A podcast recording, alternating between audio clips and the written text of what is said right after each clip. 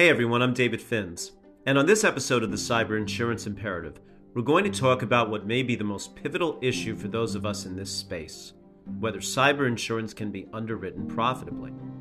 Because let's face it, if the insurers can't make money on cyber, they won't continue to offer the coverage. And as I look into my magic 8-ball, signs point to yes. Well, okay, it's not a magic 8-ball. More like a report from Fitch Ratings that was the subject of a recent article in Insurance Journal.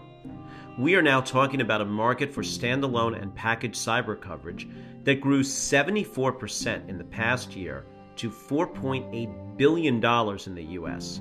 But that's not what I want to focus on here.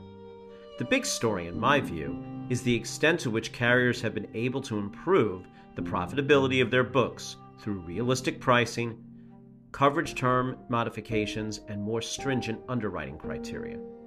This is what insurance geeks call a hard market, and as cyber underwent growing pains in the face of ransomware claims, it had to happen. Now, when we talk about profitability, underwriters measure this in terms of ratios. A carrier's loss ratio is measured as a percentage of the premium they collected for a given product. A good rule of thumb is that losses should not exceed 60 to 70% of gross written premium. The reason for this margin is because insurance companies have expenses, and they need to be able to set reserves, and that accounts for another 30% or so of the premium collected. So taken together, this combined ratio should be under 100%, although in the eyes of insurance company executives, perhaps more like 90 to 95%. The report from Fitch Ratings indicates that 6 of the top 10 carriers for standalone cyber coverage and 8 of the top 10 for packaged cyber had loss ratios this past year of under 70%. Even more revealing is that 7 of the top 10 standalone carriers improved their loss ratios year over year. For package carriers, it was 6 of 10. These results tell me that this more thoughtful approach to underwriting is working. Ironically, the standalone carrier with the worst loss ratio was also the only insurer with single-digit premium growth, while the rest of their peers were in the double and even triple digits.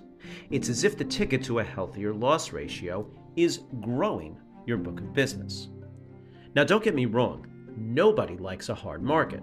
Speaking as a broker, it isn't easy to tell clients with squeaky clean loss histories that they should face higher premiums and retentions, new sublimits and coinsurance, or a more complicated renewal process. Honestly, some clients feel like they're being punished for the mistakes of others. But these figures show that the product is sustainable, and that's good news for everyone involved. And perhaps, with healthy loss ratios and a product that is expected to continue to grow by double digits for years to come, carriers can turn their attention to making sure the coverage remains fit for purpose, that it evolves along with the threat environment, and that claims get paid in a timely fashion, without the sort of dilatory tactics I have seen on the part of some carriers lately. Brokers have done their part in taking the message of the hard market to our clients. The majority of insurers are seeing their loss ratios moving in the right direction. So let's work together to make sure the product continues to perform and that businesses are able to reap the benefits that should come with having more skin in the game. If you would like a copy of the article from Insurance Journal I referenced here, you can DM me on LinkedIn or email me at david.finz@alliant.com, and you can see for yourself what a difference a year makes. Helping you make sense of the changing market for cyber coverage is just one more way that Alliant helps you find the more rewarding way to manage risk. Thanks for listening.